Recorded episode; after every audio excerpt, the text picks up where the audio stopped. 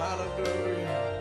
He never, one more time, he never failed.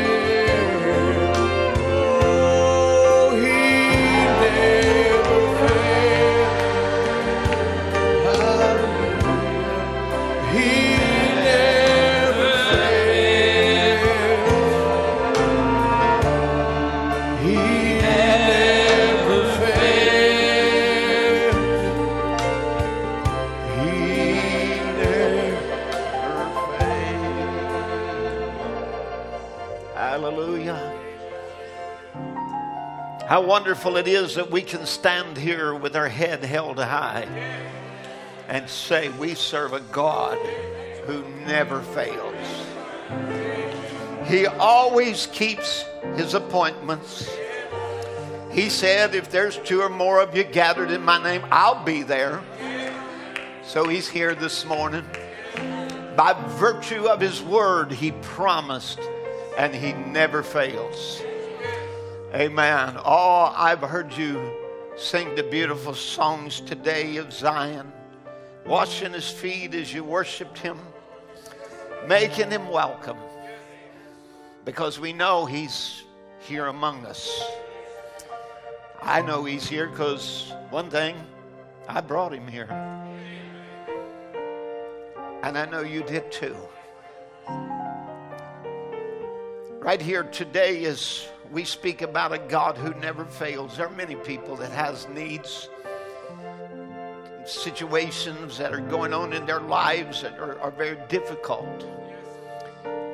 And I, I just want to remind you as we go to prayer this morning, we serve a God who never fails. We've seen him heal cancer, not just once. We've seen him do it numbers of times. We've seen him heal brain, brain bleeds and give extension of life. We've seen him restore health to uh, where, where a man wouldn't have to take oxygen for three years and extend his life. You know, we're not going to live here forever. And God's got a predetermined, destined time for us to leave because He's determined that these mortal bodies will not always be what we're in. And until the change comes, there will be those, maybe even up to a day or so, I don't know, maybe hours before the change. We may put them away in the grave, but they're coming right back up. You see, the promise is ours. The promise is ours today, whether it's healing, deliverance, whatever the need is, even, even, yes, even for your financial needs, God cares. He's, he watches over the sparrow. And he clothes the, the flowers of the field. And he said, Don't you know I know how to take care of you too? So you can trust him for everything. He's an everything God. Not just specializes in hills and valleys or, you know, or this problem or that, but he specializes even in what men call impossible. We're here today to go to the Lord in prayer. I got a text from Brother Kenny Camp uh, who uh, asked me to pray this morning for Sister Jeannie. She was coming to church. She went back to bed with a sick headache. She'll go to she'll go to the hospital for surgery tomorrow as the cancer has shrunk, where that um, it can be operated on. The, the surgery is scheduled at 9:30. Her doctors have been absolutely amazed that she's had very little or no side effects. But you see, we believe Mark 16 around here that if we take any deadly thing, it'll not hurt us. So we believe that and we apply that. We also have um, someone who's written in, I believe they're from West Virginia. But anyway, that's where their area code is from. It's Robbie Davis. And, um, but he's been recently diagnosed with cancer and he's asked that we would pray for him. He even asked that I would maybe call and pray for him. But I've alerted him today that we are praying for him in this service. And you know, I'm I'm not asking you to pray because we're just hoping that somebody here has faith to believe. And one of you, you know, might do it. But I believe that we're all people of faith. That we've been taught to believe the Word of God, to believe the Word of promises, and that God is not just more than able, He's more than willing. One man would ask Him one time, Lord, if Thou wilt, you can heal me of this leprosy. He didn't have to think about it. He said, I will be Thy clean. You see, it is God's will to bring healing. That's why He died for our deliverance. I'm speaking to you too, Sister Jennifer. God bless you. You're here today. Doctors are saying she's going to need a kidney transplant. Well, I know a good physician. I've seen him work. He does the best job, and he is more than able. We're going to look to the Lord today as we go to prayer and believe God for these needs. For Robbie there in, in West Virginia, don't give up hope. Don't, don't think it's hopeless. No, we serve a living God. For Sister Jeannie there that is listening with her and Brother Kenny together and facing surgery tomorrow. Well, I remember I remember going into a hospital room and with Sister Karen Emmons before her surgery. They would go and she was all the tests had said she had cancer in in her female glands. They went in there after prayer, and, and you know the story. I went in there, Brother Timothy, just a young minister at that time. He would preach on it. And I walked in there and I said, What, what do you want me to do with this cancer? That was my question.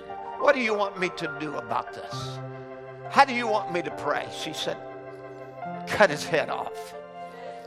We had prayer with her that day. They go in there, the doctors are embarrassed, come in there really embarrassed coming to the family. Said, ah, "We don't know what happened. We can't explain what happened, but we we went in there and we didn't find anything." That's the kind of God we serve. Amen. Now God would give her three more years of life, and she needed that. There was some things that she needed to get right with the Lord and, and make peace with, and she did that, and God took her. But you know, that was her time. But if Satan is standing before you today with the door of death, you don't have to walk into it. We have an intercessor, and we can go to the judge and say, We need a restraining order put on the devil. Amen. That's called divine healing.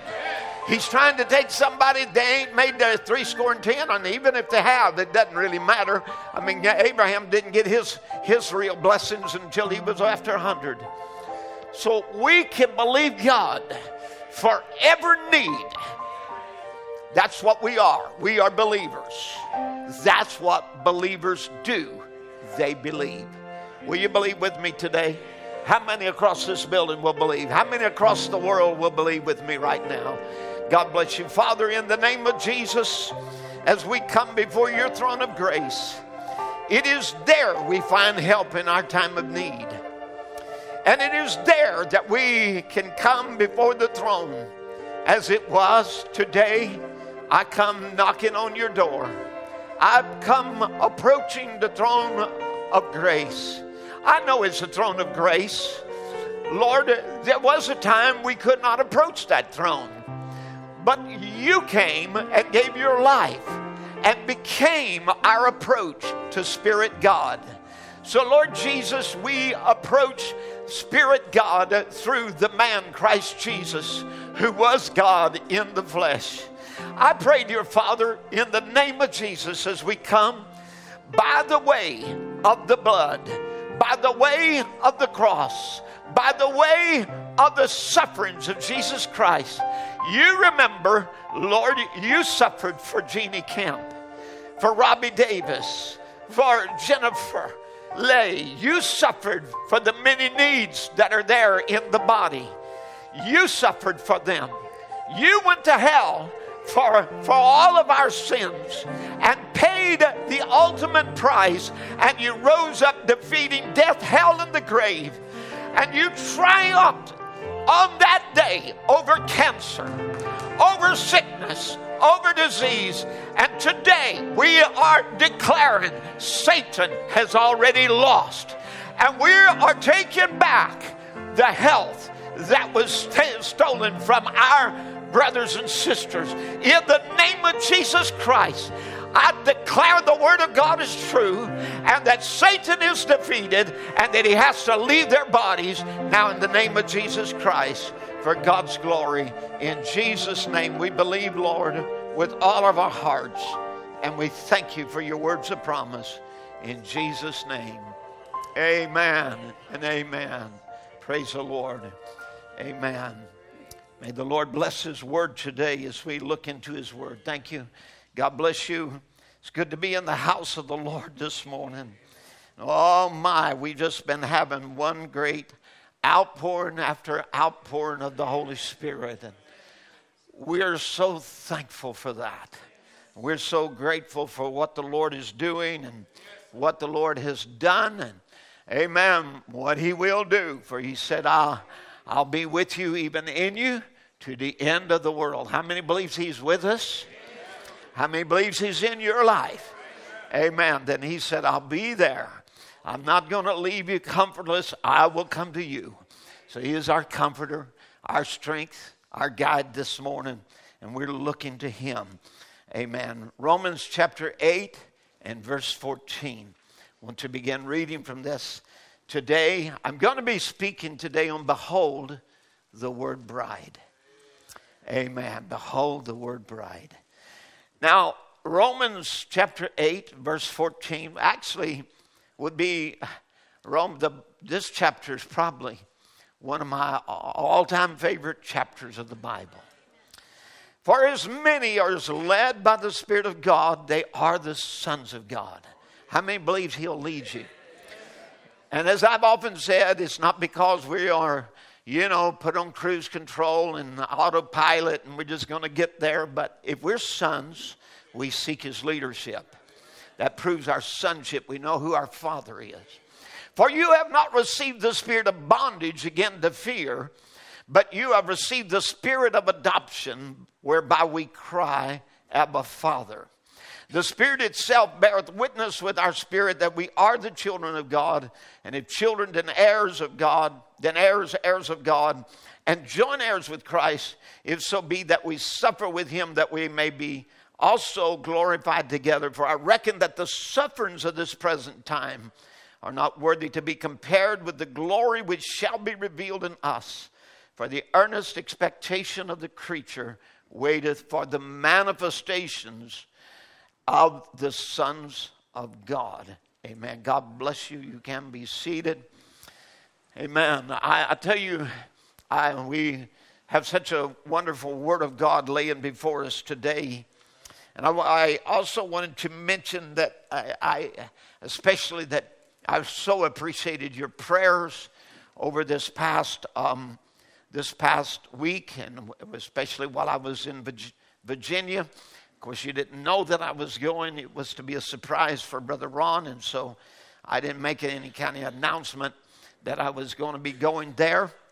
But I'd been asked by Brother Andrew to go, and as you know, uh, no sooner than I got there, uh, just just um, as just within just after my arrival, we um, uh, he got a phone call from the doctor telling him the news of of all of his um, recent uh, tests.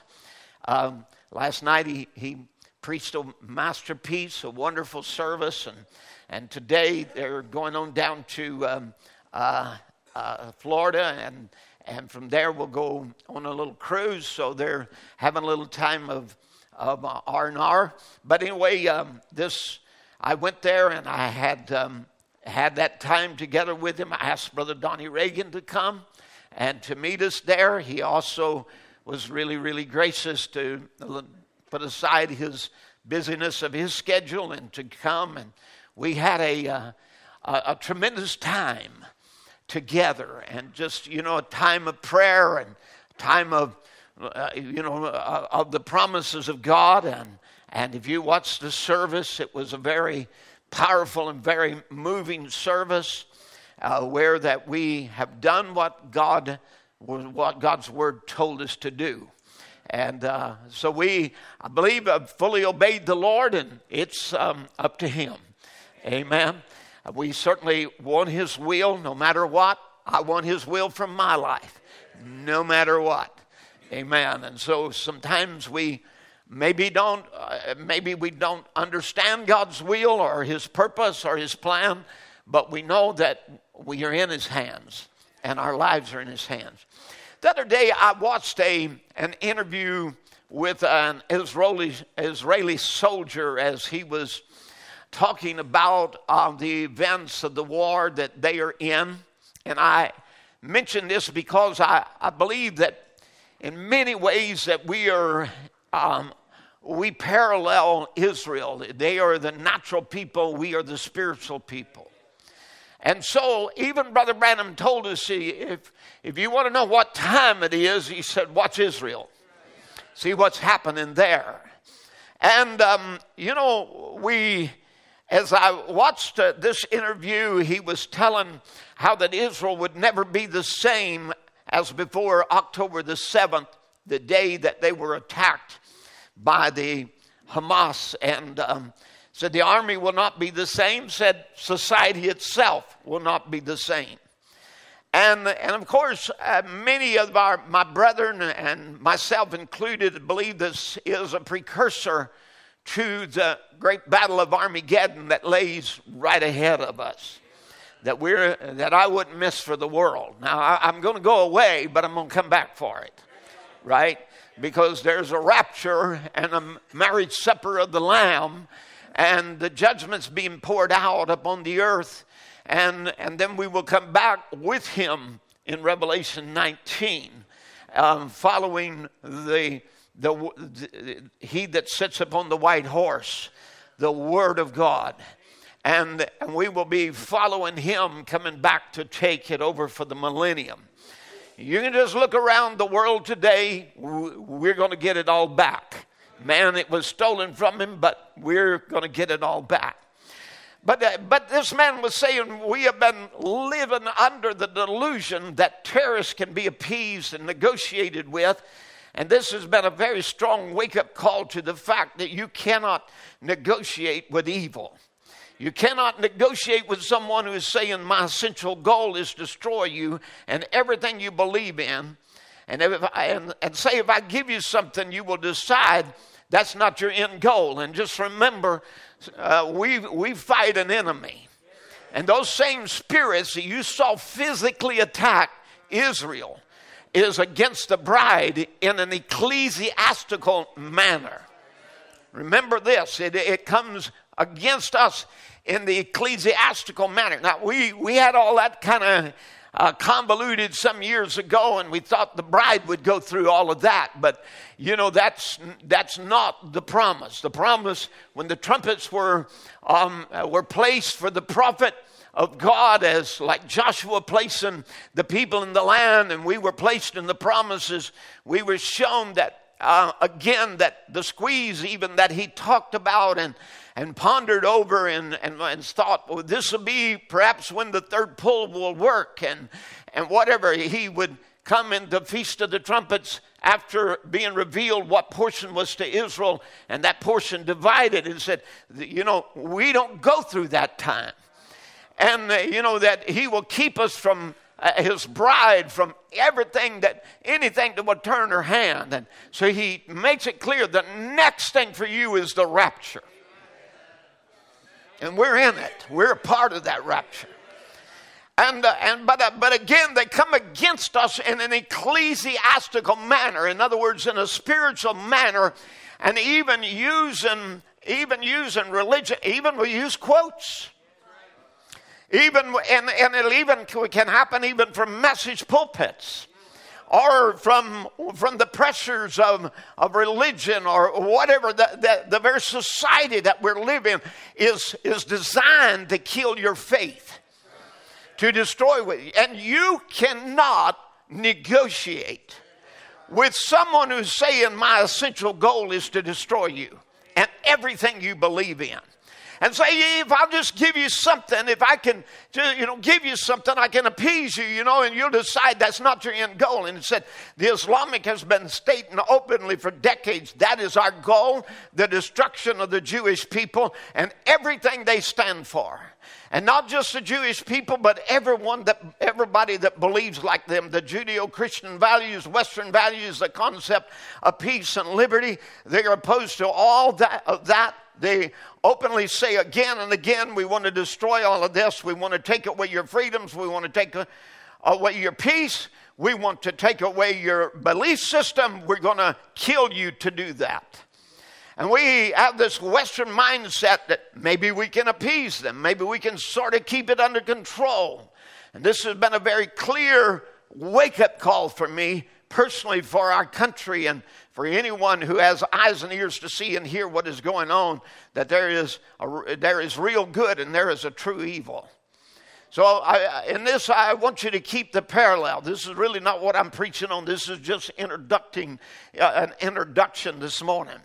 But Israel, he says, is a nation that says, we are here by called to be here by God, and the nation of Islam that says we are called religiously to destroy you, and and there is a force that is corrupted by e- evil and hatred that opposes God's people and God's plan. And I want you to say that is also true of the attack on the bride of Christ in this day because we are called here. We have been brought here to this land of promise, to the Bible, Bible times, Bible days, to Bible promises, to, to the Word of God, to His fullness. And we, and, and yet the enemy is saying, We are called to destroy you and, and they are a force corrupted by evil and hatred. It opposes God's people and God's plan. So don't be surprised that you're under opposition that you're being opposed. Don't be su- surprised that Satan will come right in and he'll bring diseases and afflictions and unbelief and doubt and, and everything else to make you look like a failure and that you are not in your promised land. He'll do everything he can to bring destruction and, dis- and discouragement. Remember, he's got to work. There's, there are spirits released in this day that has not even been before in other ages. I'm, I'm quoting this from actually Revelation chapter 9, where, he, where there are 300,000, thousand, that is 300 million demons that have been reserved, that has been in, that has been in the, in the held in the, in the river Euphrates. This is symbolic and, and I could go into all the symbolism this morning. We know it, and I could go into it, but I'm not. But uh, they've been held and released in this day against the bride and against Israel. And they will also come against the remnant of the woman's seed, which will be the leftovers from the bride, who will go through the tribulation, who will be exterminated there. There's going to be such violence and such hatred and such, such, uh, you know, evil that is poured out that you cannot imagine. I'm talking about you can see them as it's witnessed again by the slaughter of innocent Israeli civilians, heartless demons. Put Israeli babies in ovens and bake them in front of their parents and then slaughter them cut open pregnant women, raped them so many times until their pelvics was broke. Yes. Killed parents before the children. Took children, killed them before the parents. And these demons, they might have went dormant. Maybe, you know, look like you know, they made an appeasement with them. We'll let you little, have this little piece of this, uh, of this land The promise. You know, you can have over here and call yourself Palestinians. You can have yourself rule. You can do all of that. But they didn't want that. They wanted all of the promise. They didn't. They want to drive Israel all the way to the sea. they don't want an Israel. And I tell you, Satan does not want a bride. Amen. You cannot appease him, and you know they might. These devils, these demons might have went dormant, but they've not. Uh, but not really. They went into hiding. All of these years, they have been building massive underground tunnels, coming only up only to sin destruction. And Satan had, might have went under here and there, and you hadn't seen him working here and there and wherever. But brother, he's showing his ugly head again. And, and this man goes on to say from the top to bottom, we need supernatural wisdom. We're dealing with something that is beyond the basis of war and conflict. We're dealing with a supernatural hatred toward Israel that is executed by Islam, that is um, uh, Hamas, Hezbollah, and Iran. And at the same time, we're fighting a war that is of spiritual significance. We must see the big picture. And I, and I, I want you to see, even see that the attack of Satan that will come against the saints of God, whether it be, like I said, with sickness or, or uh, whether it be with unbelief or depression or, or even from the clergy because it's an ecclesiastical demon. Remember this. I, I, I want you to know that the, it is, we must see the big picture of what's really going on. Amen. So you said, pray for our leaders and pray for wisdom and energy and focus for our troops on the ground and for, for resilience for our people. The price that we are paying as a people for this level of conflict, this level of violence, this level of pain and hurt is going to be carried for a long time. Then he was asked the question Do you see any future for your kids here in this land of Israel? Do you see any future? You know, you know, you know, the thought is, why not just all you Jews just pack up and leave? Is there any future in here?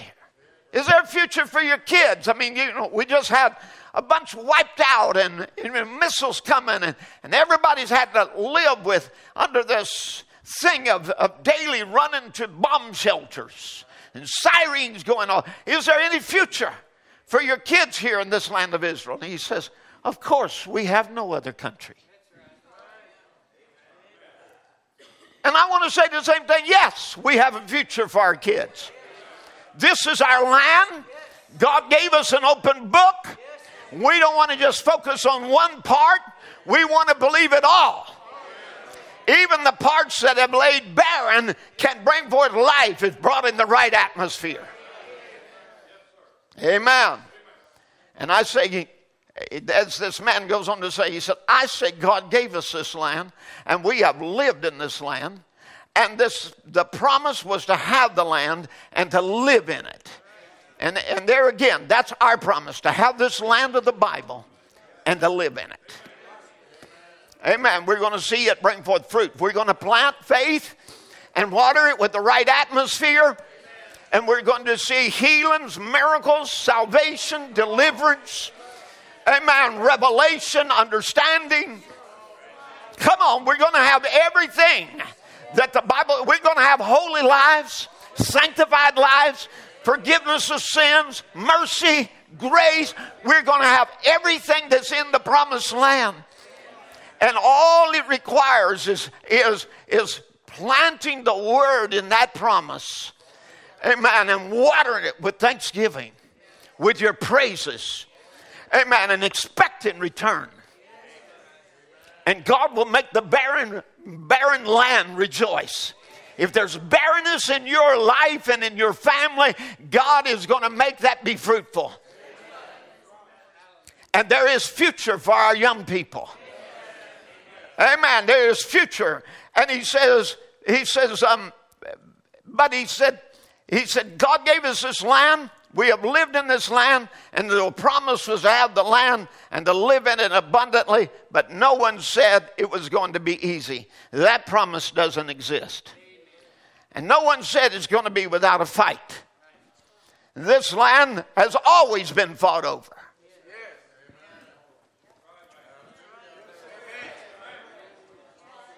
It's always been fought over. Amen. And he said, So it has been fought for, and that reality hasn't been changed. And I want to say, Paul fought for it, as did Irenaeus, Martin, Columba, Luther, and Brother Branham. And we're right here to, today fighting for it. And he said, and we every once in a while need a reminder that things that are valuable require pain and suffering to gain. Nobody, no miracle there can, can ever be performed without pain and suffering first. Come on. Amen. Amen. You're, you're going to get, you, you go through things. God couldn't, God, now listen, it's the devil doing it. God, uh, God couldn't um, put sickness on you and then say, oh, well, I, that's so I could be a healer. So I could express my attributes, so I put that on you. No, God doesn't put that on you. Man by choice accepted this way of life. And so we live here in mortal bodies that Satan, when he can't get to the word, he can attack the, the vessel that the word comes in. So he attacks your body. He can't destroy the word, but he can destroy your body. Right? So, so he says, he said, we need a reminder that the things that are valuable require pain and suffering to gain. You go back to Jesus on the cross. Nothing happens without sacrifice and pain. The same goes with this land. History says you're going to suffer. We are strong people that God has that has a God that is omnipotent, all powerful, all knowing, and is in control. Our sovereign God always has been. He is sovereign and He's always has been. We have nothing to fear.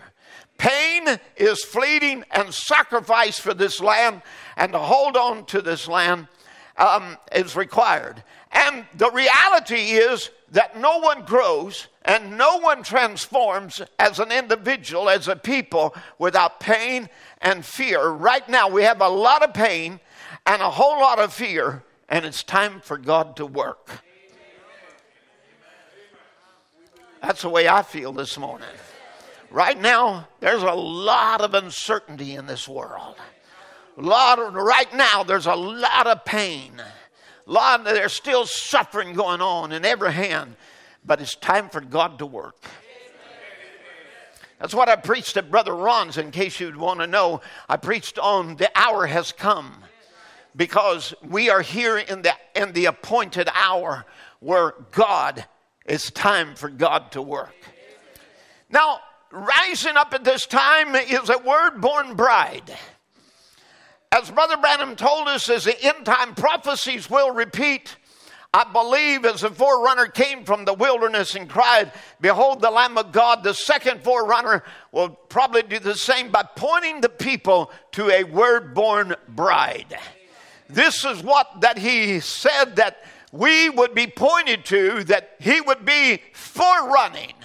The, the, uh, a, a bride that would be born of this word, that would actually be created by this word.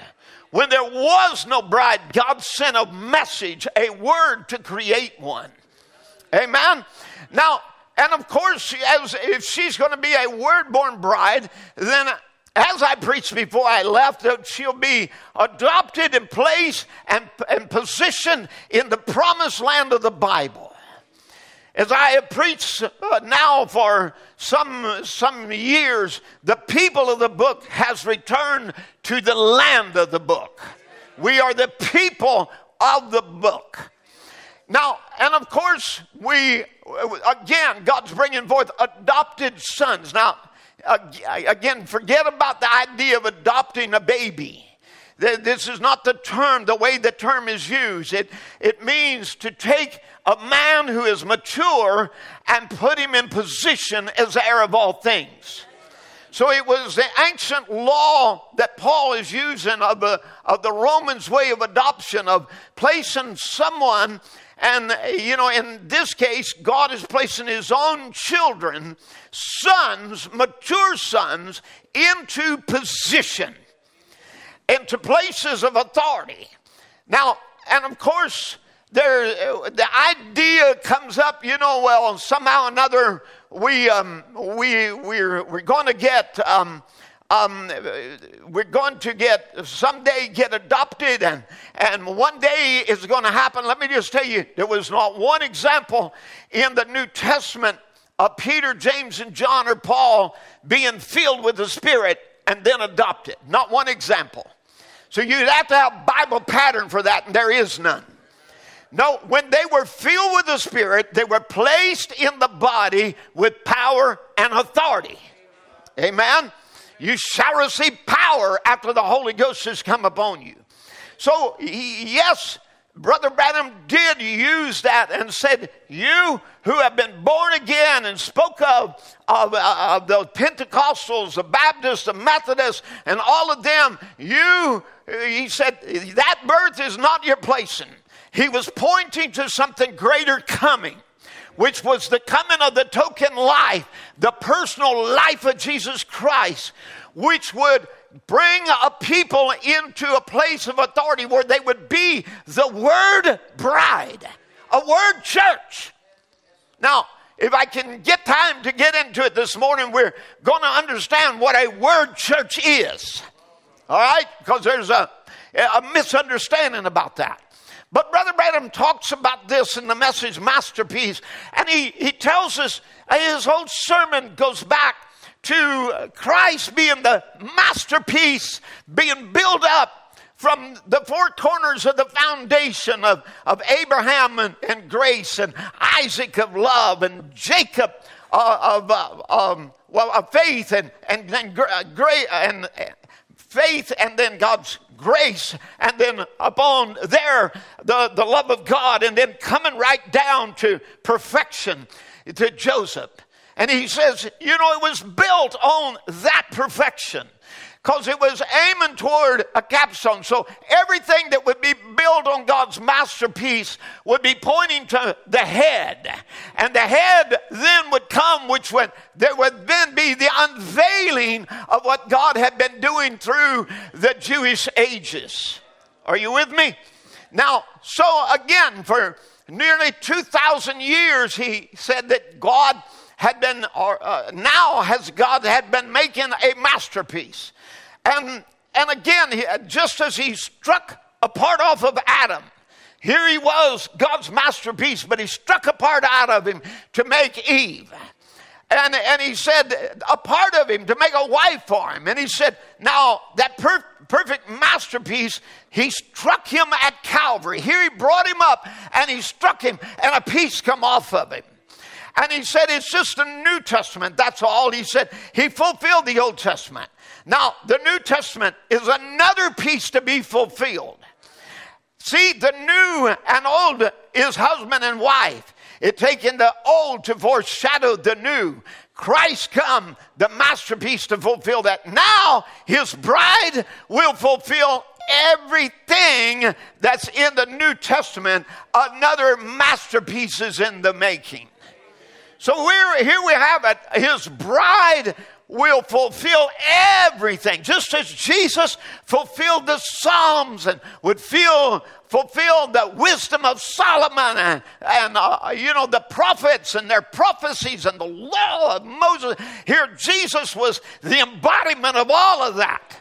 So the fullness of the Godhead would be in bride form what he has been doing to the ages the justification of Luther, the sanctification of Wesley, the, the gifts of the Spirit of, of Azusa Street, and now right into the end where that we come back to the original, the original uh, wheat that was planted. Now, of course, Satan has used his venom to tear us down and to try to discourage us. He's attacking us with sickness with diseases and trouble. But I want you to say again, we will not leave this land. Although they threatened to, us to annihilate us from the river to the sea, but now, and since Satan cannot overcome the Spirit of the Lord, it will try to destroy the vessel in whom the Spirit of truth dwells. Listen to what Brother Branham said in the Ephesian church age. No matter how just and upright a Christian is before the public, and how gracious he is to his fellow man, doing naught but good, Let him confess Christ as his Savior and acknowledge the operation of the gifts of the Spirit in tongues, prophecy, healing, and miracles, and he will be condemned. The Spirit of this world hates the Spirit of God, and because it can't overcome the Spirit of the Lord, it tries to destroy the vessel in whom the Spirit of truth dwells. So you're under attack. He can't get to the Word, he can't stop the Word. So he comes against, he comes against the men of God. He comes against the women of God. He comes against the whole church of God. He, he's against you. And he's bringing, you got to recognize when, when, and get your shield of faith up. Come on. You've got to recognize when the fiery darts of the devil comes, when doubt and unbelief comes and depression and fear and worry and all these other things, you, you got to realize you got a real enemy. And you got to hold your shield of faith up and ward off the fiery darts of the wicked. But it's time, church, that we realize it's more than just staying defense. Israel had done that over and over again. You know, they had their iron dome, they had their shield up. We can knock down your missiles before they can reach our people, and they were comfortable about. It. They built their fence, and we've got a, you know, a fence between us and you, and and, and we we put millions and millions of dollars in it, and we we and they went to sleep under that that umbrella of safety, and the enemy comes in because they were asleep. We cannot sleep in this hour.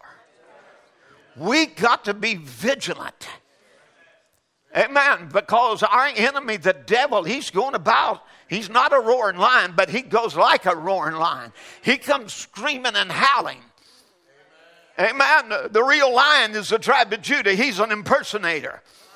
He's a liar and a thief. Is that right? And he comes in to, as a thief to rob and to kill and destroy. Amen. So now I just want to say again and make you realize you are under attack. You're going to be under attack. And he's going to come every way he can, but it's time that we take the war to the enemy. And that's what I've been doing. You know, I, will tell you what, I mean, I, it, I tell you what, it really accelerated when he attacked Sister Alana. Uh, man, I determined I'm going to preach faith every service. I'm going to pound that enemy. I'm going to be like a hammer, and I'm going to hammer till he's smitten to pieces. We're going to stand on the promise, and we're going to see victory. Amen. You see, it, it, that, that was that was more, uh, more of a wake up call to realize, hey, we got a God in our midst, and He's omnipotent. Let's unleash His power. Let's learn how to throw the bombs of prayer that are more powerful than an atomic bomb. Let's learn how to fight back, to resist the enemy. Hallelujah. It's when you resist him, he flees from you. Now, through the prophet messenger and the indwelling spirit, we have been restored back to being the Word. I want you to get this. We are the Word, we are the message. Amen. We are the Word made flesh. Therefore, the very works of Christ is being produced again in the body. Oh, then what a day for sons of God to rise on the scene. Amen. It's been prophesied, therefore predestined for this age and this time. And here we are to fulfill the New Testament. 2,000 years he's been building the masterpiece. But he's about to take that piece that was smitten from him at Calvary and bring it back to his side, and there'll be a rapture and a going home. So that's why I said, Behold, look, the lamb's, the bride, the lamb's wife. I want to say it again. Behold the word bride. She's the word. We're, we are the bride because the word and the spirit has come in its fullness. Therefore, because of its fullness, We are of mature age. This, thus, this is the bride age. This is the word age, the token age, the eagle age, the wheat age. We could go on and on. The, you know, it's the fourth light. Therefore, it brings forth the grain. Now, that might be that you might say, huh? A fourth light? Well, the light, you know, shone through darkness and the haze of Catholicism to show Luther enough light for justification. Amen. The light grew in intensity through Wesley and, uh, until it came to sanctification. And then it would grow in brilliance through the Azusa movement. Let me stop for a minute and, and, and help you in your thinking. If you would plant the wheat seed in the, in the strength of the light of the summer and that little green blade come out, what would happen to it? It would die. It would wither and die. Sun's too strong for it. Right? But there is a time where that we will need that light, but not in the blade. So actually, in our part of the country, is planted and you know usually it's winter wheat, and it'll it'll it'll grow, and the, and the light, the length of days, and the, the, the heat of the sun, and you know it's a lot of cloudy days and rain, and here comes that little blade up. And then, as the sun gets strengthened and the, and the days get longer, what happens to the wheat? It grows and it moves from the stage of the blade into the tassel and the pollen. Amen? And then, then again, again comes up, and then there it heads up into where there's a shuck. That was Azusa Street. But then finally, as we call it, the fourth light or the light for the fourth stage of wheat, amen, it, it comes in its full strength. This is, this is why in Revelation 10, his face is as it were the sun. His coming in this day is with an unveiled face and his face is as it were the sun. It's in the fullness of the word, in the full power and the full strength to do what now? That light, full light, would have killed the blade. It wouldn't have been good for the tassel. It wouldn't have worked for the shuck, but for you, it brings the church back to be of the original grain ripened exactly like it was when it was planted uh, on the day of Pentecost. So now the light has shone through the haze. But at the evening time, so there will be a day. It'll be a time. There won't, it won't be like day or night. You know, eh, you know, cloudy days and hazy, and you don't see clearly. And you know, some will look and, and still see him. God as three people, and and a and a and a false baptism, and all kinds of false ideas. Why? The light wasn't there. Come on. Amen. But in the evening time, this is what the Bible said it shall be light. Hence the name Evening Light Tabernacle. Because we are to be the tabernacle of the evening light, the church of the evening light. Come on. Amen. We're not the church of Luther, or we be called Lutherans. We're not the church of Wesleyans, or we be called Methodists after his methods.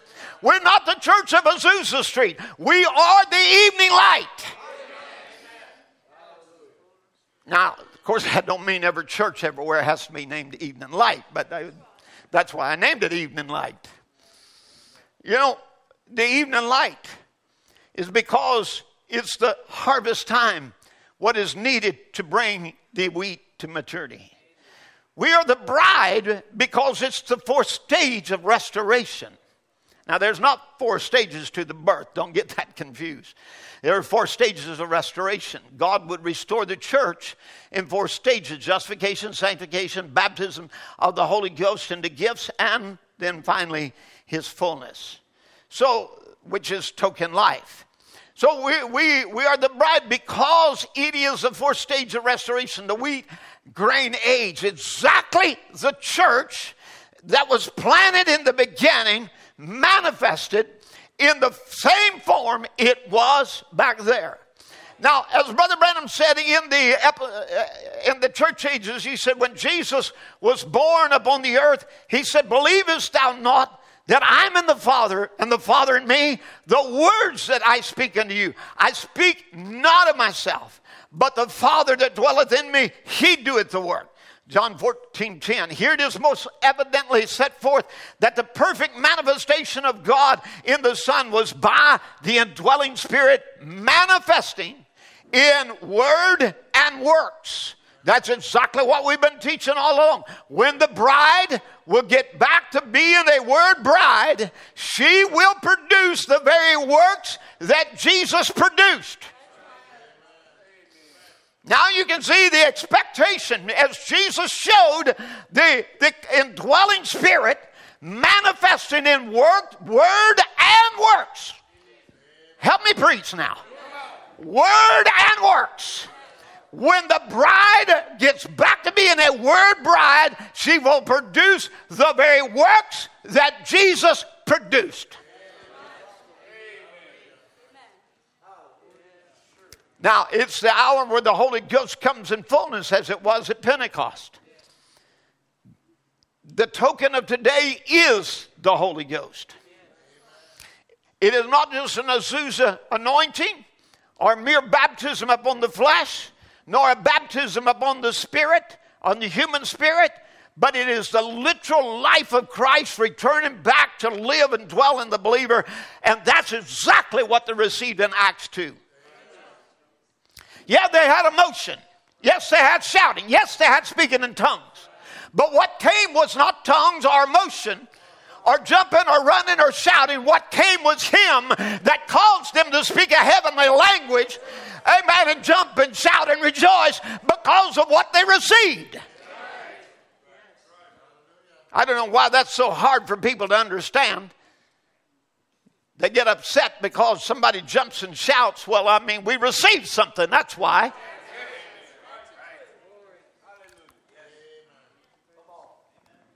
Amen.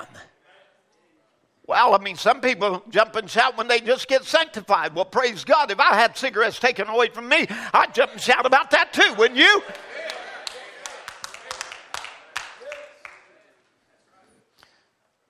In the message token, Brother Branham tells us that God is requiring a token that you yourself has received the token, the Holy Ghost. It's the only way and the only sign that God will ever pass because it is a literal life of Jesus Christ returned back to the believer. So there it is. The literal life of Jesus Christ returned back to the believer. That's what the token is. Amen? It's not a justification. It's not just a sanctification, although it does sanctify and justify and, and, and causes you to bubble over into heavenly language. Amen. It can do all of that. But whatever, it's the literal life of Jesus Christ. Return back to the believer. This, this is the token age. Brother Branham would talk about this, and he called it um, in, in um, How Can I Overcome? This is the age of the personal life of Christ. You see, where the chemical of his body, what was in him, now is made manifest. In other words, the justified life, sanctified life, all of what they've had in the past, is God building his great masterpiece. Are you with me? So he, he tells us again that, that we've had the water age, the blood age, but now is the token age of the Holy Ghost. Now, again, I, I, want to emphasize this is not like the Azusa baptism at all, who still needed the adoption and be placed as sons. The token is the adoption, and it places and positions us as son, and anyone who has received the token has received the adoption robe of the Spirit, the ring of identification, and authority on their finger, and placed into the kingdom to do the Father's business. Amen. Now, he calls it again in a message. He said, We have received the supernatural supreme token. And so, supreme is the highest ranking you know, and a token is a sign. So the highest ranking sign, we have been given a supernatural, supreme, highest ranking sign, the literal life of Jesus Christ. Praise God. Now, all that was fa- that foreshadowed has been given to this generation. This is what you got to understand. All that was foreshadowed has been given to it. Other ages received other signs. The Old Testament, their sign of acceptance was the blood of an innocent lamb. Won't work today.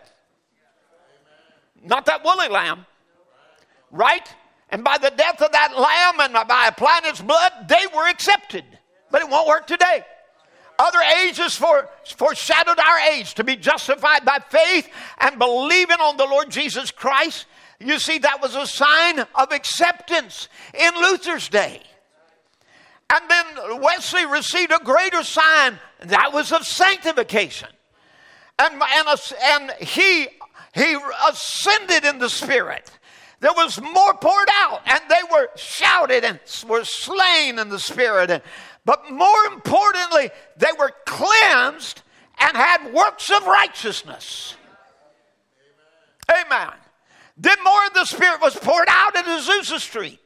Now, uh, Joel says, in the last days. Did you ever notice that? Not last day, last days. Brother Branham says 2,000 years. He would pour out his Spirit. So this has been God pouring out his Spirit through down to the ages now to this time, whereas I said he he empties or pours out his fullness into a bride people to make them a word bride. Now, so again, more of the Spirit was poured out into Azusa Street.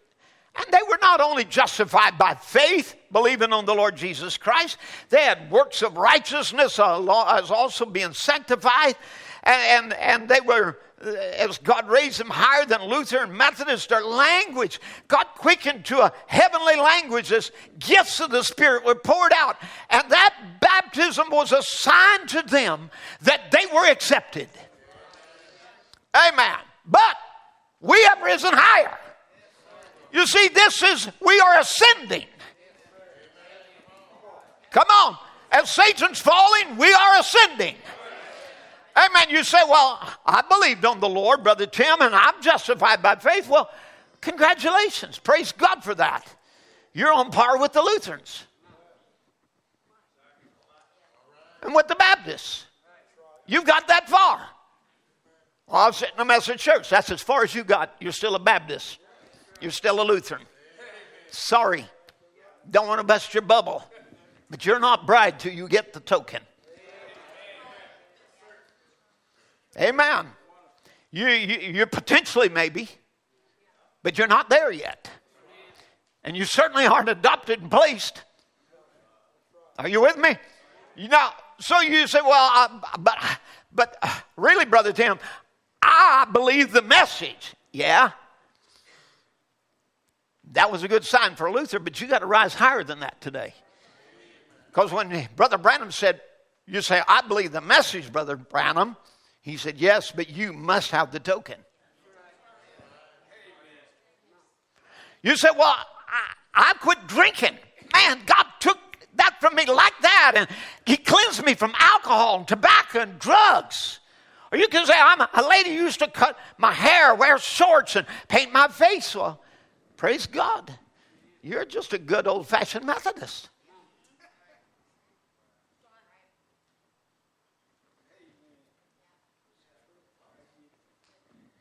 Now, don't, don't throw rotten eggs at me. I'm not in the mood for running. I'll face right up to it. And you say, Well, I've spoken tongues and I have gifts of spirit and I shout and dance in the aisle. Well, that's a good sign. And you've just come as far as the Azusa Pentecostals. But you must come further than that. You must have His life within the soul and that's the word in its fullness. And I'm not talking about a doctrine, I'm talking about the life. So now we have the Holy Ghost as our token, it's our identification that we've accepted the death of the Lamb. Now, not only was Jesus just a human life to come back on it, but it was God Himself manifest in the flesh. That brought back upon us the adoption of sons. Now, that now we are the sons and daughters of God, that is the token, it's our identification that we have believed God and God has accepted. So the token is the adoption. That is why this adoption message are the caps, uh, are, is the capstone for the believer. And this, is, this makes the believer messiahs, filled with the pillar of fire, putting them and placing them into service. This did not happen under the Azusa Street revival. Yeah, they manifested gifts under the anointing of the Spirit, but this is the token age where the life and the power of Christ must be on display. Now, Brother Branham talks about some of this in Go Wake Jesus. He said they should have known them disciples. He was a Messiah. The word Messiah means the anointed one. He, he had God, he had all of God in him. God was in him. He said, I, Jesus the Son, I said, I can do nothing in myself but what I see the Father doeth. The Father dwelleth in me. He was the Messiah. By that, with that anointing, made him fully Messiah. And we, with the same spirit that was upon him, not in portion, but in the same quality, with a portion upon us, would make us like Messiahs would be little sons of God, adopted sons of God, and His Holy Spirit has sealed us into His body, and we are His children. There should be nothing bother us, nothing worry us. We're His. Amen. Once you're sealed in, there, uh, the devil cannot pull you away. Come on. Amen. He said, Well, if that's if it ain't, he said, We're false accusers. We've been testifying of things that ain't so. And I believe it. I believe that. Now we're the sons of God. Not we will be, but right now. And now we're seated together in heavenly places in Jesus. That's our position. We have been positioned in a heavenly place. Somebody with me now? As we, we think of this, he said, Now I, I'm going to give that position it's going to be given to someone. There's somebody predestined to sit on my right hand and on my left. They're going to sit with me in the throne. They're going to have that same token life and be in heavenly places, positioned in Christ with every devil underneath their feet. Now, there be people there has to be a people who are the word bride, who are one with the word. Who do you say this is? Brother Branham said, I wonder if this great thing, this ecumenical council we got in the world today, World uh, Council of Churches forming together to make us all one. I wonder if they realize that that's exactly what the scripture said they would do. But they think it's the most wonderful thing in the world that all of us can join hands and be one, that Jesus prayed that we might be one. He said, That's true, but not that kind of one. You see, that's Babylon. That's a forced religion. Let's all just all come together and come under one headship. This is what Satan is doing this day with the ecumenical move. But he said, Be one as I and the Father are one. Yeah, be that kind of one. Then how will that be? The word in us would be the anointed word. That's the oneness of God. See, the oneness of God is the word anointed in you, and then you become a son, a Messiah of the age. So you have been brought into oneness with God, not the ecumenical kind that brings everybody together under one headship, but coming under the headship of Christ, one with Him. How? By the baptism of the Holy Ghost, you are birthed into the body, and the body is Him. My hands, my feet, my eyes, it's all me. The body is Him. Hallelujah. And when you're baptized in that body, when you're part of that church, you are Him. Come on.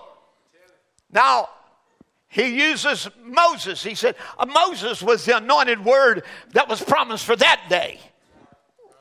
Amen. That's what Moses was. Abraham had prophesied that he would come. Said for you know for 400 years you'll sojourn in a strange land, and after that I'll bring you out with a mighty hand. Moses would be that mighty hand. He was prophesied many years, 400 years before. And here he was, uh, you know, there. He was now come, became the anointed word for the age. That prophecy anointed. Don't let this go over your head. You are the Word, the New Testament, anointed. Amen. The great Shekinah glory was all around him. Every move he made represented God. And he said, That's where the church ought to be standing now.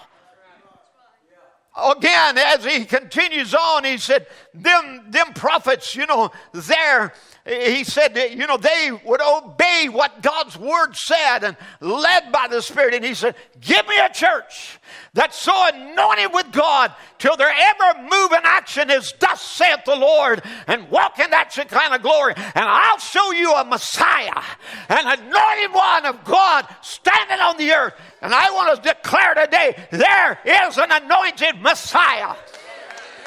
It's the bride of Jesus Christ, and she's standing on the earth.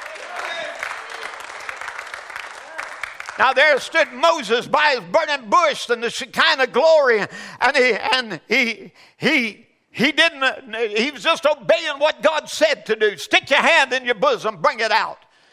Amen. Stick it back in, and be healed. What is it? Divine healing. Is that right? Amen. And, and so, you know, here again, he was shown he would bind the serpent. Who, who, who was in the, the people of the vision where the serpent is to be bound in this last day? You're in that vision. Amen. There is a people on earth today who will bind the devil who will bind death itself, who will call for the resurrection and the dead in Christ arise. This is where we're at. This is the hour for it. The hour has come. Now, you see, again, said, you know, he said, God took them right straight into the promised land. It didn't matter whether it was unbelievers, Egyptians, make believers, everything else, but God took them straight to that promised land. He was, he was, they were anointed, he was the Messiah. Then he said, How can a man say he's a Christian? Filled with the Holy Ghost and deny the word is the same yesterday, today, and forever. The Holy Ghost in you will punctuate every word. Amen, amen, amen. When the word says anything, you say, that's the truth. Amen. It doesn't matter if it's holiness, you'll say, that's the truth. It doesn't matter what, how, if it's baptism in the name of Jesus Christ, you'll say that's the truth. If it says repent and be baptized and receive the Holy Ghost, you can say that's the truth. That's for me. Don't get the idea. It's just hollering amen from your seat. Any poly parrot can do that. You can teach a parrot to say amen. You can teach people just to say amen. That can become a form of godliness. Exactly right. Amen. But you are the anointed word, and your life agrees with the word. Whatever he says. Amen. So be it. Let it be in my life, Lord. Now, the pillar of fire, he said in the message paradox, is identified scientifically and by the same reaction by its character and everything else. Just the same as it was, as it was when it was dwelling in the body of God's only begotten Son, so does it dwell in the body of his adopted sons for the last day. You are a people of the pillar of fire, the embodiment of the pillar of fire. Now, God let us do something very special in this day. He let us have an, an identified masterpiece. He let us have a, a time tested memorial. He let us have signs in this day that other ages wasn't able to have 74 years ago this month in Houston, Texas, the photo of the pillar of fire was taken. 74 years ago. It was taken as a debate was held between Campbellites, represented by Mr. Best, and those who were believing in Hebrews 13 8, rest, uh, represented by F. F. Bosworth. And God vindicated himself, bearing witness that the message is true, that truly God has sent Elijah as is promised. That the pillar of fire has returned, can I say it? To this generation. And I want to say, because Brother Branham left, it hadn't left, it is still here, but it's embodied in a people. Each one of you having a part of that lick of fire. That's what happened on the day of Pentecost. Somebody help me preach. It happened that way. So he says it's harvest time. Then, then there must come upon the scene in those age those who will bring the wheat and the tares to maturity. The tares are already maturing very fast under corrupt teachers who turn the people from the word. So that will that will bring tares to maturity. But the word wheat must also mature. And to her, God is sending the prophet messenger with the vindicated ministry that he might be accepted by the elect. They will hear him as the first church heard Paul. And she, are you ready for this? She will mature in the word until becoming a word bride. The mighty works will be found in her that are always attended upon the pure word and faith. So let's get it clear. What, what was the whole purpose of it is that God would send a message to bring a bride to maturity. The light. Amen. And they will hear him as the first church heard Paul, and she will mature in the word unto becoming a word bride, and the mighty works will be found in her that are always attended upon the pure word and faith. So you can't have the pure word without mighty works. You can't be a word church without mighty works. Come on. Now, when an individual in Christ becomes one, that person is an adopted son. As Brother Branham said in, the, in a Jehovah Jireh, the very life that was in Christ is in you that shows He's your Redeemer. He's adopted you into God, and now we are sons and daughters of God with the Spirit of God. Amen. The works that I do, you'll do also, and greater this for you do, if I go to my Father. He talks about how in the message, look. If you hadn't listened to it, it's a great message, one in Phoenix in, April 28th. I, I, re, I was reading it one time on a, on a on an airplane and, and um, you know, just came out of meetings. I, I just sat there and wept through the whole thing because Brother Branham was talking about how that, you know, you could take a camera and he used an example of having a camera and, and he had it there, but it was out of focus. Instead of seeing one deer out there, what his, he was seeing three deer. And he said, You know, Billy, something's wrong with this thing. And he said, Dad, it's out of focus. So he, he focused it, and, and all the three became one. Amen.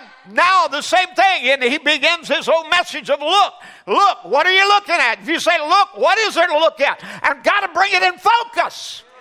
And that's what this message is to do, is to bring all of this truth into focus. Amen. What Luther had, Wesley had, Azusa had, whatever had, bring it all together into one glorious message, tying the loose ends together. Where you can see clearly a bride, a word bride.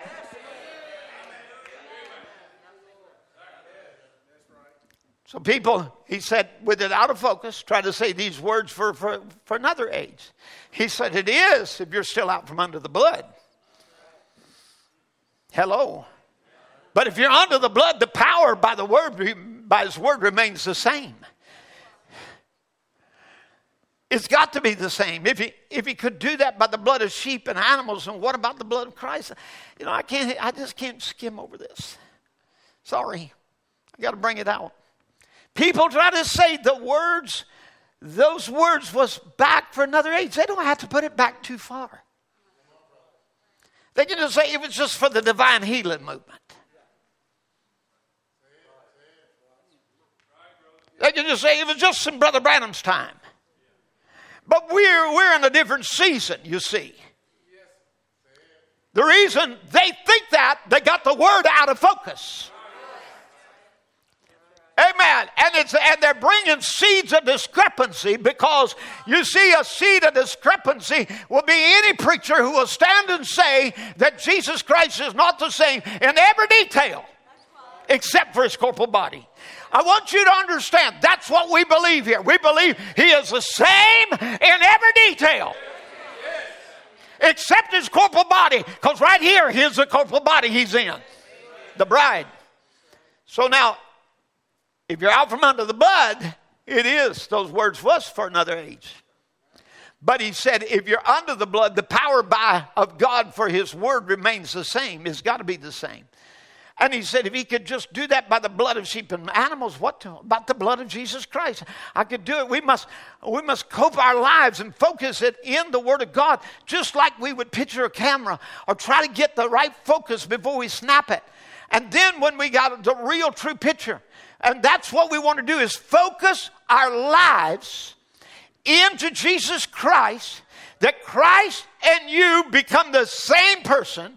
You are a son adopted to God by the blood of the righteous Jesus Christ. So when you get it into focus, you will see you are a son adopted by God, positioned as a word bride in this last day to defeat the enemy.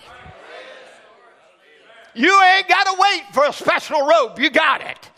You ain't got to wait for authority. You have it. You don't have to wait for a squeeze. Sin's already been squeezed out of your life. And you're one with Christ. Come on, somebody help me preach. Amen. You are one in Christ Jesus, and when you get it focused, you will see yourself as a son of God. Let me tell you, every time you pray, that's what you need to do. Bring it in focus. Bring it in focus. I am a son. I have been blood washed. I know who I am. This is my position. Amen. I have the token. I can present the token with my prayer. Amen. And when the Holy Ghost goes with my prayer, demons have to leave.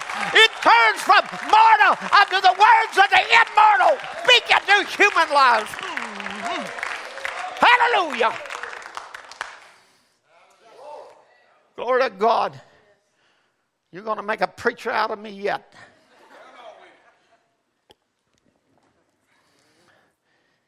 Praise God. Get it in focus. Quit waiting for a pie in the sky and the sweet by and by. We can have it now.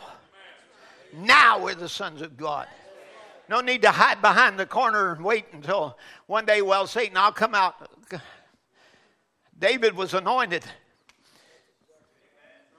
When Goliath come out, he didn't wait. He didn't wait. Brother, Brother Branham said he didn't pray up. He was already prayed up. He come out and said, I've been commissioned. I've been anointed to sit on the throne. There's a giant between me and the throne, and he's coming down. Well, there's a giant between us and the rapture, and guess what's happening to the devil? He's coming down. We're going up. Hallelujah. This is what he's doing in this hour bringing adopted, mature sons, a word bride, a word bride, a word church, a people who are the word. They are the original seed.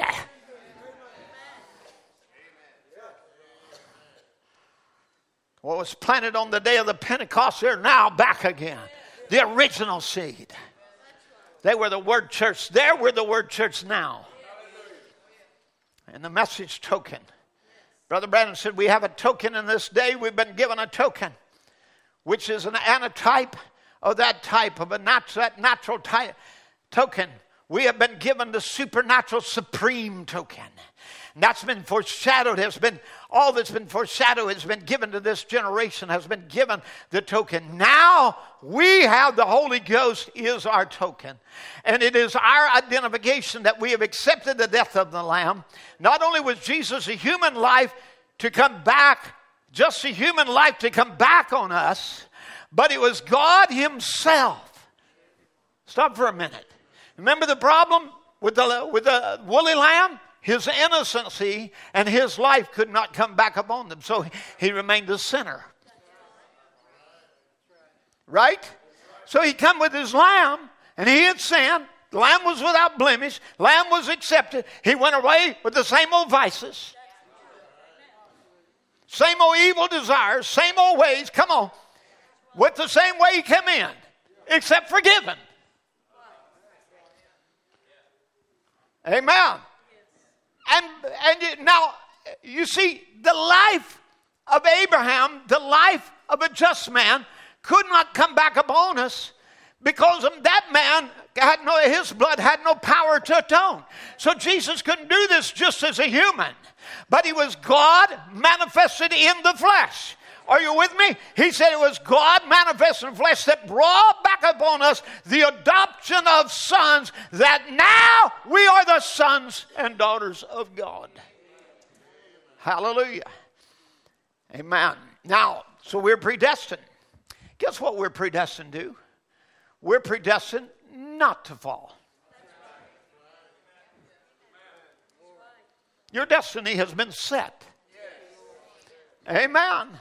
Your destiny has been set. You're predestinated not to fall.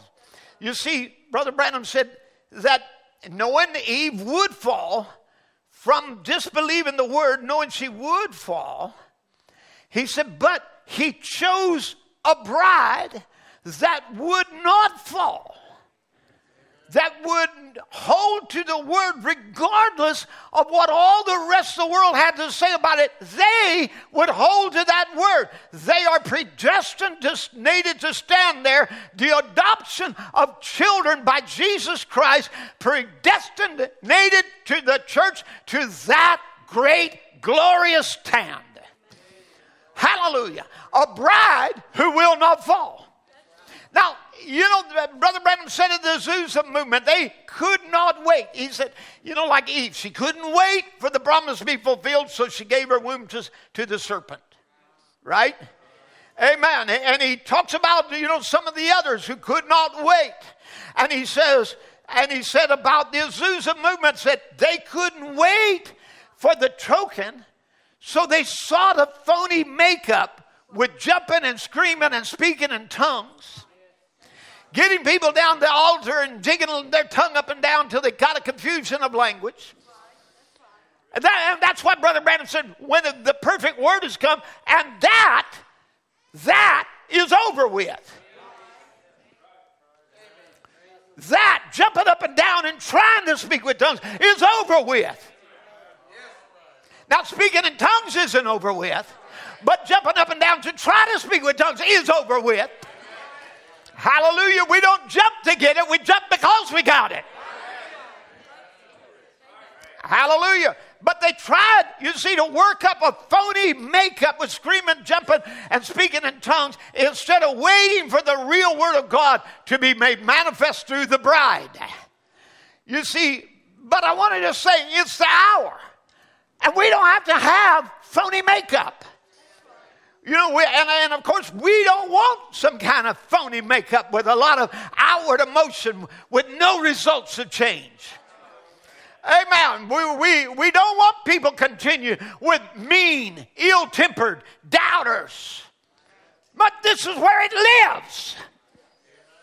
Amen. The Holy Ghost will make husbands love and be true to their wife and the wife love and be true to their husband. Amen. This is a gospel that works because it lives. I'm just going to say something here. If it don't live, if it don't work at home, it ain't real. You're living a lie. There's been too many message young people raised up in homes where the gospel didn't work there, it didn't live there.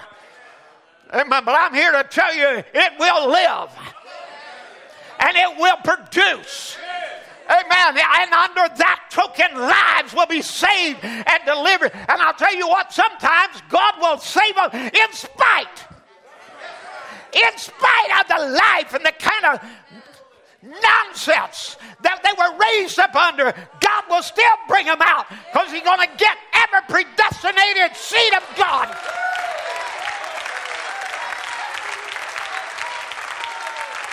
Hallelujah. He'll go beyond our mistakes and he'll go beyond the, the mess we made out things and he'll turn it around for his glory to show he's God. But I say, let the message be lived. Let it produce good husbands and good wives and good children. Lives that are lived, Holy Ghost gospel, power.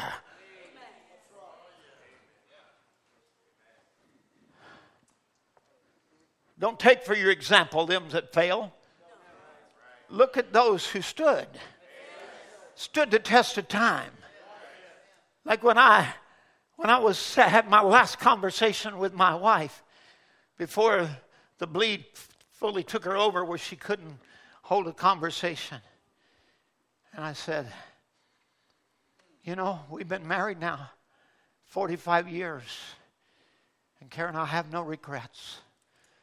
What do you feel about it? What's your take?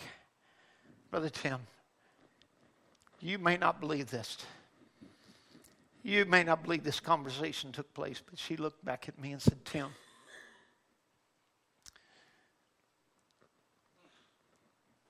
I've had a good, wonderful life, a great marriage, and I have no regrets.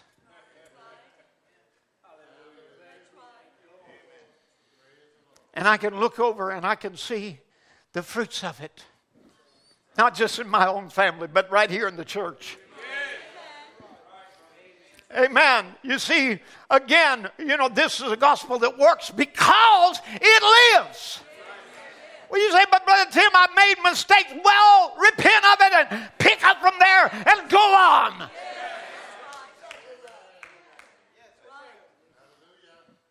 You can't live there all your life. This is ascending.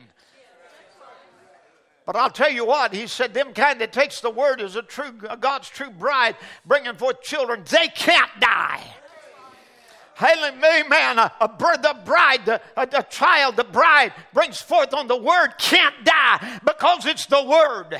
Amen. Did you get it? She can't die. That child can't die because he's a word child. He's a seed child. He's an eternal child. Hallelujah. I believe that. I believe, I believe we're bringing forth children that can't die. I'm talking about sin can't take them away.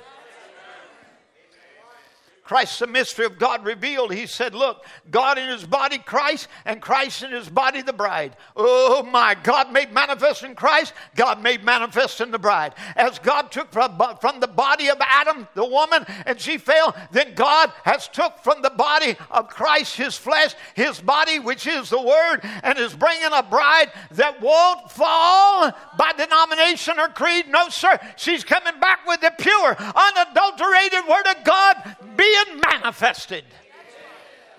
Hallelujah. She is the second Eve. She's not breaking her and spoiling her skirts of purity and holiness. She'll stay with His word regardless of what anyone says. Again, Christ the mystery, the bride, the church is the blood of Christ by the Spirit. Did you know the church is the blood? By the Spirit. Do you know we, we don't have a, a bottle of blood. We don't have a bottle of blood. Where is the blood? We're saved by the blood. We're healed by the blood. We must have the blood. How do you get the blood? Well, you see, on the day uh, there at Calvary, the blood cell broke open releasing the life of God, the Spirit. And the Spirit came back on the day of Pentecost. And when you get the Holy Ghost, you're born of the blood.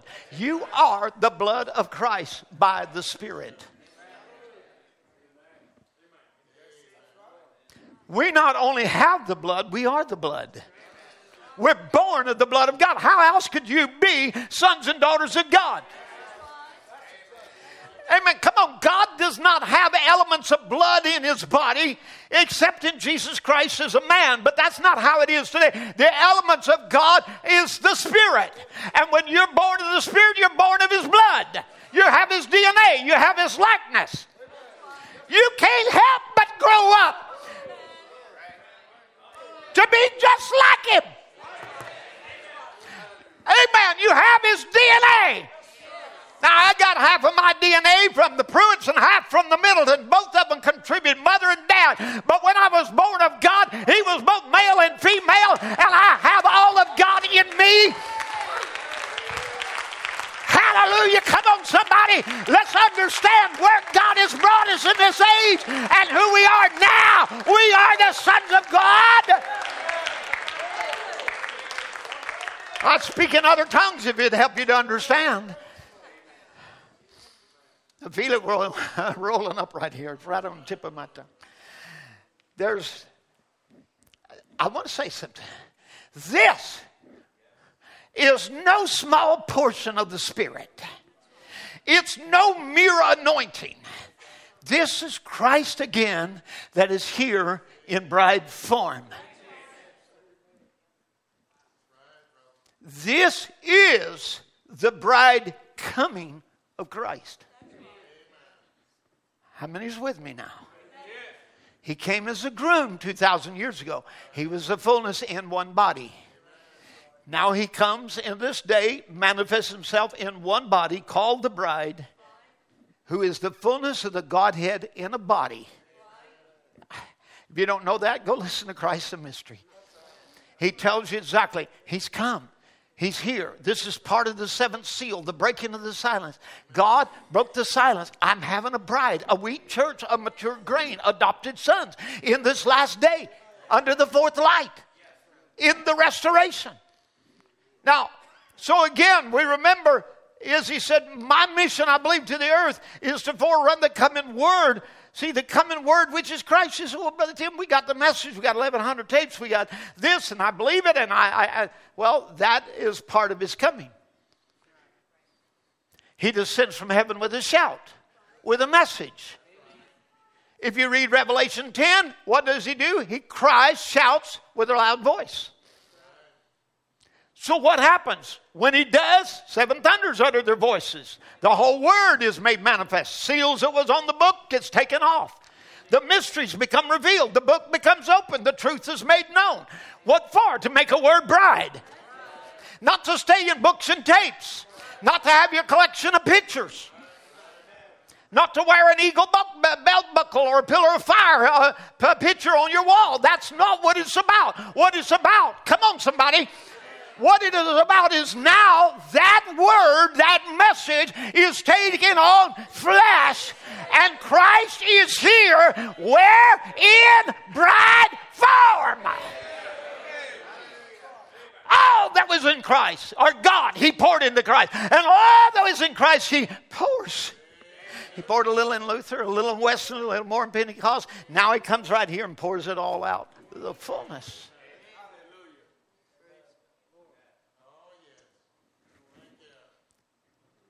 So she's a people who is sealed to the day of redemption.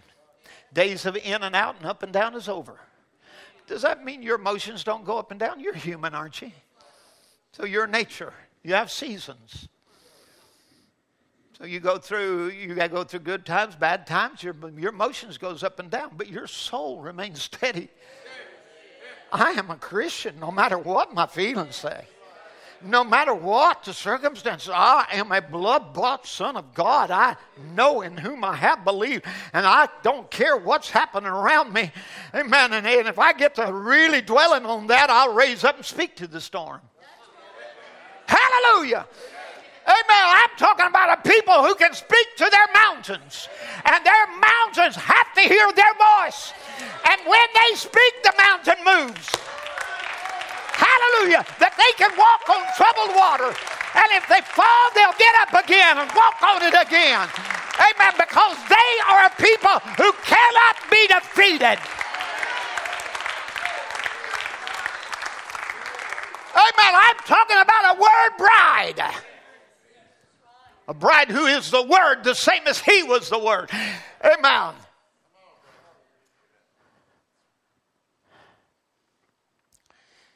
God is the only form of eternal life there is.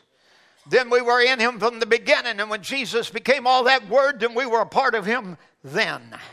There you are. When that in the there. There's no devil, no powers, no nothing can ever move it. That's the tie post of the soul. You can be anointed out here in the spirit and desire and do all these other things. But when it comes to the tie post to that word, you'll never move from there. It'll hold right steady and true to that word as it can be. Outside of that, regardless of what you do, you're still lost. You know, we get things so out of focus. I, am sorry, I, I, I have to correct some of the things that uh, my minister brothers mess up. God help me to stay straight, not mess up things myself. But you know, so I say this humbly, not as one who is an authority over everybody. But we, I hear them say, we don't need the baptism of the Holy Ghost because you can have that every day of your life and still die and go to hell. Now, it's so sad what the devil tries to do with the message and convolutes it and makes it hard for you to follow and understand. Sure, if the Holy Ghost is just on the human spirit and doesn't quicken your soul, I, I get you. Some kids it upon them enough where they make a confession that they believe the message. And if that's all you have, you're going to miss the rapture. Some kids it upon the human spirit and its emotions, and they will shout and dance and manifest a gift like tongues or whatever. And if that's all you have of the spirit, you'll miss the rapture. It must quicken, bring to life the seed within the soul, and the very life come in to manifest himself. And yes, you'll believe all of God's word and manifest it. And yes, He will stir your emotions and manifest gifts of the Spirit. And when it comes like that, and you can never, somebody say never, never be lost again. Sealed to the day of redemption. Amen. The true baptism of the Holy Ghost is a token, and you can't go to heaven without it. Not in the rapture. No, sir. And when you're sealed in there, he said, Grieve not the Holy Spirit of God, whereby you're sealed to the day of redemption. You're sealed in there, you're beneath the blood. You don't go out no more. And then what are you? God's son and God's family sealed by the Holy Spirit. The devil couldn't get to you if he had to, for you are dead. Your old husband part is dead, and you're buried, and your life is hid in God through Christ, sealed by the Holy Ghost. How he's going to get to you? How are you going to get out? You're there. Hallelujah. That's what he taught in the breach. He said, seal is the security. Seal means you're secure. You don't believe in eternal security? I don't know, but a seal signifies security to its destination. Woe to that guy that would try to break that seal. And the Holy Spirit seal cannot be broken. You all heard me say the people said the devil made me do this. No, no, no. The devil didn't do it. You just wasn't sealed in. Because when you're sealed in, he's sealed out. Mm-hmm. Now, you went out to him because you wasn't sealed in. Amen. Because if you were sealed in, the only way he could come into you is come through the same process you'd have. He'd have to be saved, sanctified, filled with the Holy Ghost, and then he'd be your brother. And the devil can't be saved. So he can't get into where your seal is. He can't get past the seal. Amen. So, what the church had at Pentecost is her inalienable rights. Amen. She has the full token, just like they had at Pentecost. She has the full abstract. The deed is cleared. The seals have been opened, wiping off every deed of Satan, every claim of Satan against us, giving us the whole land and we have our full rights. We have the continuation of the Son of Man, Christ, operating now in a bride body. As Brother Branham said, I challenge you to believe that Jesus Christ is revealed in the form of the Son of Man in human flesh through the, bod's, the bride's body. So that's where he's been revealed. Now, while Azusa Street Revival restored gifts and power to the church, it was not the complete word. So there was no way to restore the full token. They didn't have it. Hello. Amen. You see, the level of the Holy Ghost possible to any church age depended directly upon the level of the word it had revealed to it. Brother Branham would call it a dip of the Spirit. But this is no little dip. Hello? This is no anointing. No mere anointing, I meant to say. This is He Himself coming. This is the rising of sons, full sons, mature sons with power and authority over the flesh, over sin, and over the devil. Amen. They cast him out. He can't cast him out of the body. Come on. He obeys them, they don't obey him. He flees from them. We stand our ground on the word. So these sons cannot fall. They, uh, let me repeat, they cannot fall. Uh, 2 Peter 1 and 10. Wherefore, the rather, brethren, give diligence to make your calling and election sure. For if you do these things, having added your faith, virtue, virtue, knowledge, coming through the levels of sanctification, and then sealed with the Holy Ghost, if you do these things, you shall never fall. That's the Word of God. Now, so being baptized by this token into the body of Christ, 1 Corinthians 12, we are now subject to the gifts of the Spirit that are in there. The world don't believe in gifts. The church don't believe in gifts. But God's word said there is gifts. And it, it takes only that token, that's the Holy Ghost, to identify those gifts. And in him is all the fullness. In him is all the fullness of God and all the fullness of the promise. And when we're baptized in him, we have every promise that God made laid at our fingertip. No sin is there, no death is there. Even sickness can't stay in his presence. If Satan then puts his hand to you and tries to tempt you into something, you hold your token in your hands and show it that you are a redeemed product of Jesus Christ. Hallelujah. Let your unadulterated faith wave that token there and say, I am a product that Jesus Christ bought. Sickness flees. Hallelujah. Now, where we at? Let's try to bring this down here. I want to just, I, I just want to get, get some of the thoughts here for a moment. I want you to understand the ministry of the bride and the ministry of Christ is the same. If we're the fulfillment of the New Testament, then the ministry of Christ and the ministry of the bride is the same. As he said, it has to be because a woman and her husband can become one, and so does the bride and Christ become one. Remember the former treatise, O Theophilus, that I wrote to you that Jesus began to do and continues to do. His death didn't stop him. No, sir. He returned again, not a third person, but the same. the same person returned again in the form of the Holy Ghost to continue the work on and continues on, says the book of Acts. Jesus Christ, the same yesterday, today, and forever. That's the token.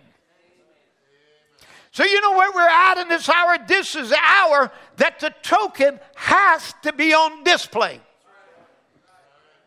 You see, they had they had making preparations for it in the other ages, like the first part with Israel was go get a lamb. Examine that lamb. See that it's without blemish. Right?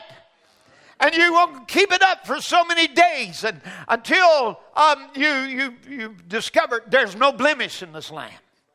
And you see, that's been the, the, the, the Baptist and the Lutheran message is the cross and you know the lambs without blemish and he's a worthy savior and he's a great God and he came flesh and you know of course they think he's one of three people that did but anyway you know they're a little mixed up here and there but nevertheless, you know that you know that they kept up the lamb. It was lamb time in Luther.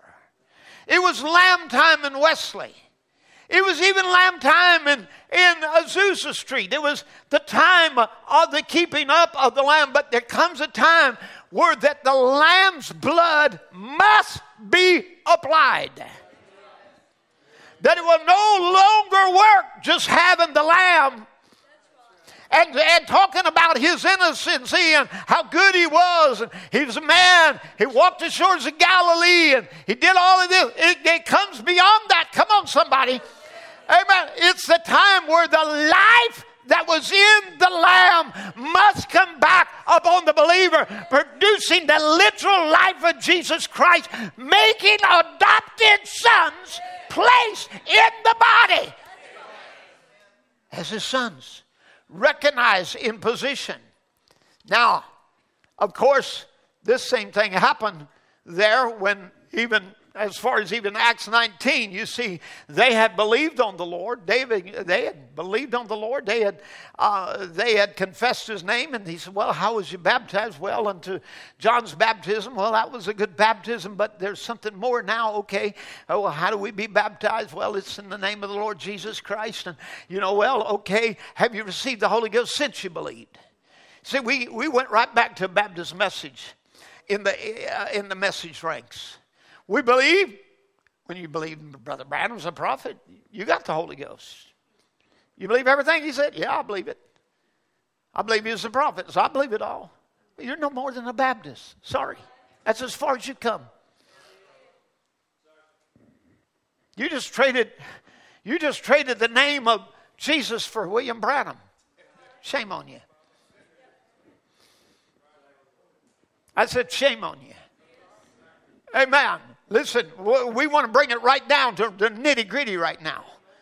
You, you just realize that's as far as many of them have come, just to that very place. But you see, when here again, what happened? I'm quoting Brother Branham called Paul, commanded them to be baptized over again in the name of Jesus Christ. And when he did this, the token came upon them. And they were identified by the works and signs of the Holy Ghost, speaking in tongues through them and prophesying and magnifying God. They were identified with their sacrifice. It didn't come without supernatural.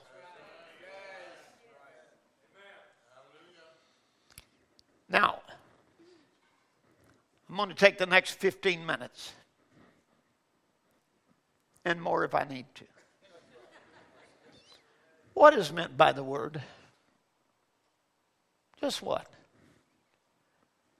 Well, before it became word, logos, spoken, it was spirit. So the word first is spirit. In the beginning was the Word. Was it a book? Did a Bible come out from God? Did a 1100 tapes come out? A stack of message books? A bunch of quotes? Is that what it was? In the beginning was the Word. Was it a teaching? It was a teaching came out from God. In the beginning a doctrine. A creed that creed means I believe. By the way, it's not a bad name, Brother Creed. It just means I believe. And so when it becomes a creed, it becomes a form of this is what we believe, and there's no life to it.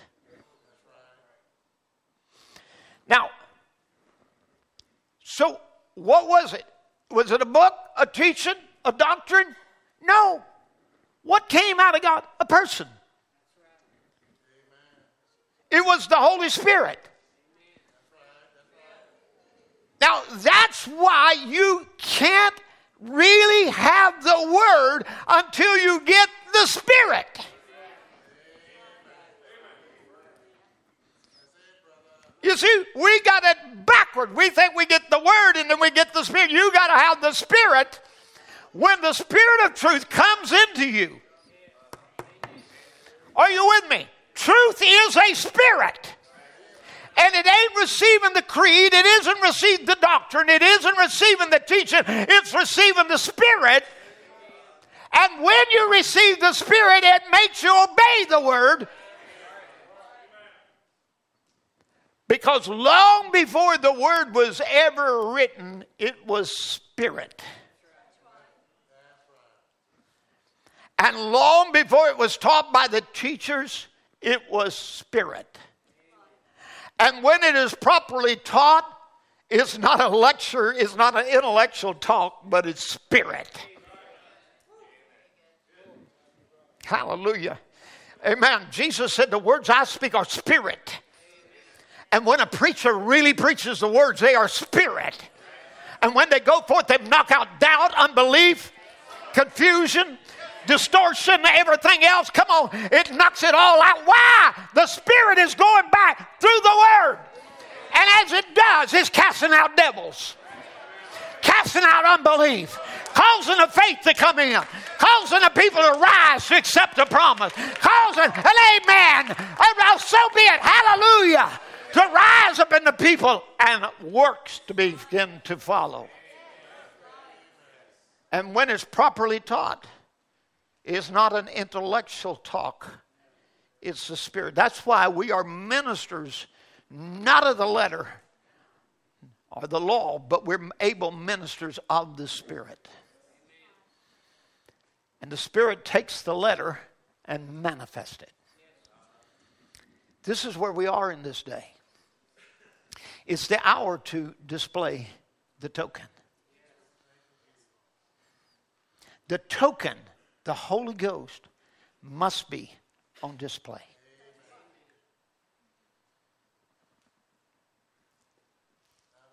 And what's he displaying? Sons, a word bride. She is the people on display.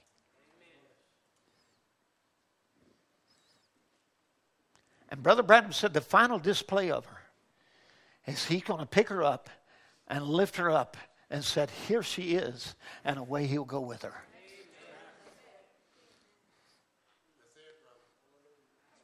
I'm ready to leave this world, aren't you? I'm ready to leave it. Amen. And when the Spirit of God comes on the promised word, it brings and manifests not a couple of stones that are carved out, not a couple of people with some, you know, well, we, we got this holy dress and whatever. Oh, yes, it does it, but it manifests the living God. Behold the word bride. That's what God's bringing in this hour. Let's stand together. Let's have the musicians come. I'm going to pick on pick up on that maybe in our next service. But I've laid this thing to this just to show you really clearly where we are in this hour. What is the hour? The hour is for the bride to be made manifest, for her to be glorified. This is the hour. This is the hour that seven thunders uttered their voices. And the mysteries that had been symbols in the Bible written in there, but there is symbols for thousands of years have now come off the page and are now known. And the book is open to give you the opportunity by the, to take this word by the Spirit and let it become flesh. Till you become the manifested Word of God. I love Him, don't you? Amen. What a day that's going to be. Let's sing that song. What a day that will be. When my Jesus I will see. Oh, what a day that will be when my Jesus I shall see and I look upon the one who said by When He takes me by the hand and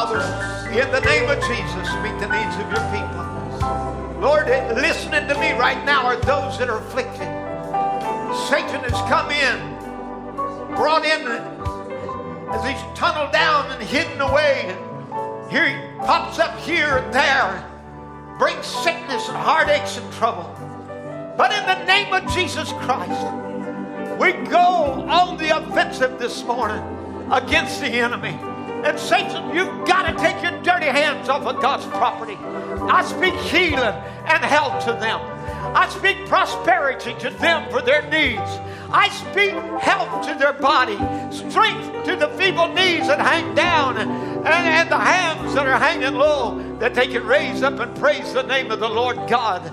I ask in the name of Jesus, Lord, that you'll move on the behalf of your children. May they see, oh God, they are now the sons of God.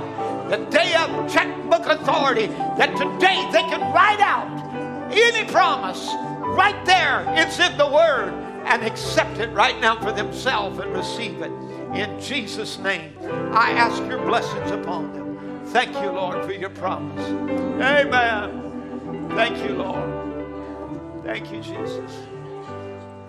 Yes, reach out and touch the Lord as